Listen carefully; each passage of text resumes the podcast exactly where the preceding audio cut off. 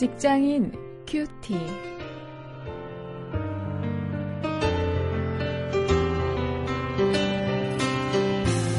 안녕하십니까. 오늘도 여러분과 함께 말씀 나눌 원용일입니다. 음, 오늘 5월 8일 어버이날인데 우리 어버이들을 위해서 여러분 어떤 계획을 가지고 계십니까? 아, 오늘 그 주제하고 어, 비슷한 어, 일과 가정이라는 주제를 함께 나누려고 하는데요. 출애굽기 10장 8절부터 11절, 24절부터 29절까지의 말씀을 가지고 아니 가정을 포기하라고 어, 이런 제목으로 함께 말씀을 묵상하시겠습니다.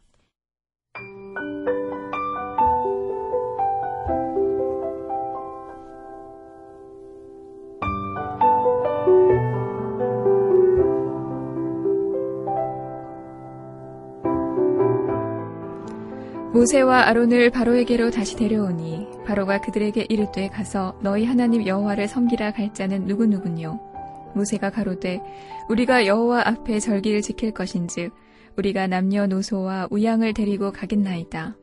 바로가 그들에게 이르되 내가 너희와 너희 어린 것들을 보내면 여호와를 너희와 함께 하게 함과 일반이니라. 삼갈지어다 너희 경영이 악하니라 그는 불가하니 너희 남정만 가서 여호와를 섬기라. 이것이 너희의 구하는 바니라. 이에 그들이 바로 앞에서 쫓겨나니라. 바로가 모세를 불러서 이르되 너희는 가서 여호와를 섬기되 너희 양과 소는 머물러 두고 너희 어린 것은 너희와 함께 갈지니라.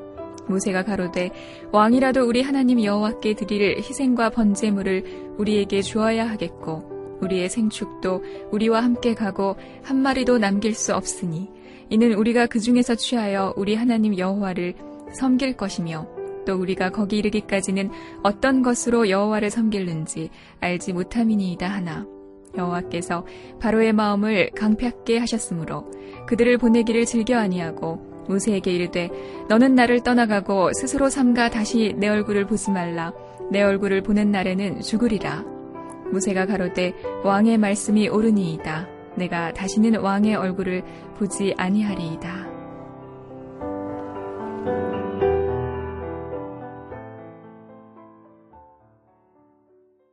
애굽의 파라오를 향한 하나님의 재앙이 계속되고 있었습니다. 이 열 가지 재앙은 사실 애굽의 신들, 그 신들을 하나님께서 어, 무찌르시는 어, 그런 통쾌한 사건이었는데요. 어, 모든 그 재앙들이 어, 애굽의 그 상징적인 신들을 담고 있습니다. 이 메뚜기 재앙은 이제 여덟 번째 재앙이었는데요. 이 재앙이 이제 예고되자 어, 바로는 또 교활한 제안을 하고 있습니다. 이 광야로 가기는 가되 어, 어제 우리가 살펴본 말씀에서 조금 물러났죠. 어, 광야로 가기는 가되 남자들만 가고 어린아이와 여자들은 남겨두고 가라는 것이었습니다. 어, 이게 어떤 유혹일까요? 이 유혹이야말로 이스라엘의 가정 공동체를 파괴하려는 술책이었습니다.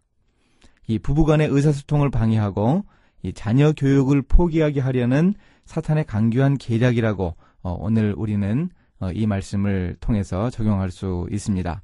오늘도 이렇게 세상은 일을 위해서 가정을 포기하라고 유혹합니다. 어, 그러나 가족을 잃고 거두는 성공은 성공이 아니죠. 어, 그것은 실패입니다. 이 가족 공동체가 어, 해체되면 우리는 결코 성공적인 인생을 살 수 없고 우리의 신앙 또한 문제가 되죠.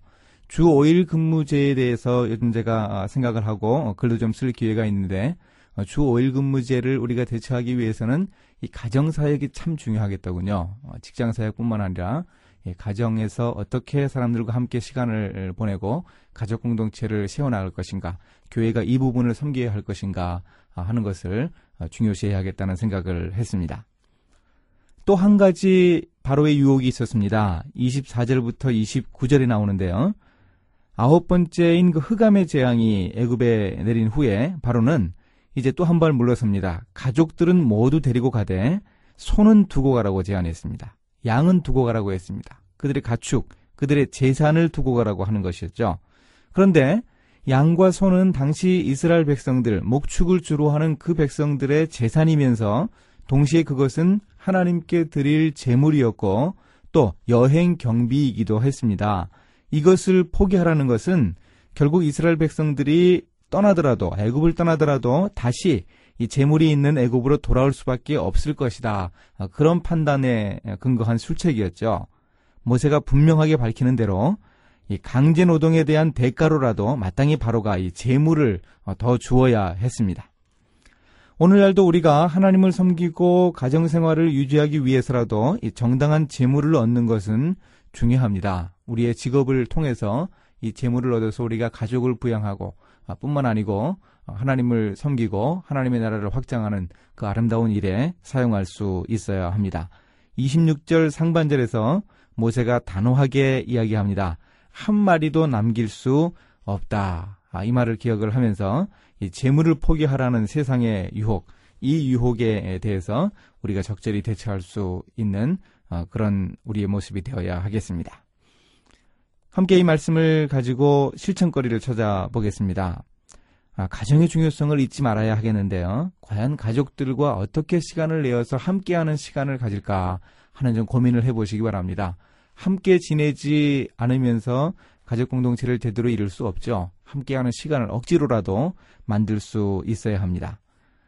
또 정당하게 재물을 얻는 일이 얼마나 중요한가 하는 점을 오늘 모세의 이 단호한 그 행동을 통해서 우리가 배울 수 있어야 합니다. 함께 기도하시겠습니다. 하나님 세상적인 성공의 욕구로 인해서 어, 저의 가정을 희생시키지 않도록 인도해 주시옵소서.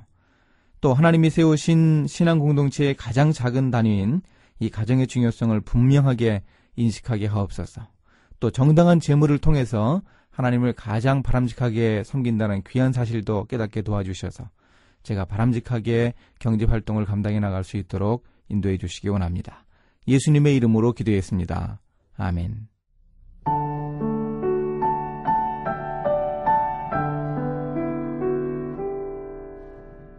IMF가 한창이던 1998년 무렵 충청도에 있는 한 회사에서 직원들에게 각서를 쓰게 했다는 기사를 본 기억이 있어요. 구조 조정으로 힘든 회사가 자리가 잡기까지 몇 개월간 가족들을 포기한다는 무시무시한 각서였습니다. 어떻게 이것이 가능할까요? 비단 그 회사만이 아니라 오늘날 많은 직업인들의 현실이죠. 가정은 아예 포기하고 일만 하라는 것입니다. 미국의 마약 문제를 다룬 트래픽이라는 영화에서 정부의 마약 정책을 책임진 로버트 국장은 16살 난 자신의 딸이 마약 중독자로 전락한 모습을 보고야 무엇이 중요한지 깨달았습니다.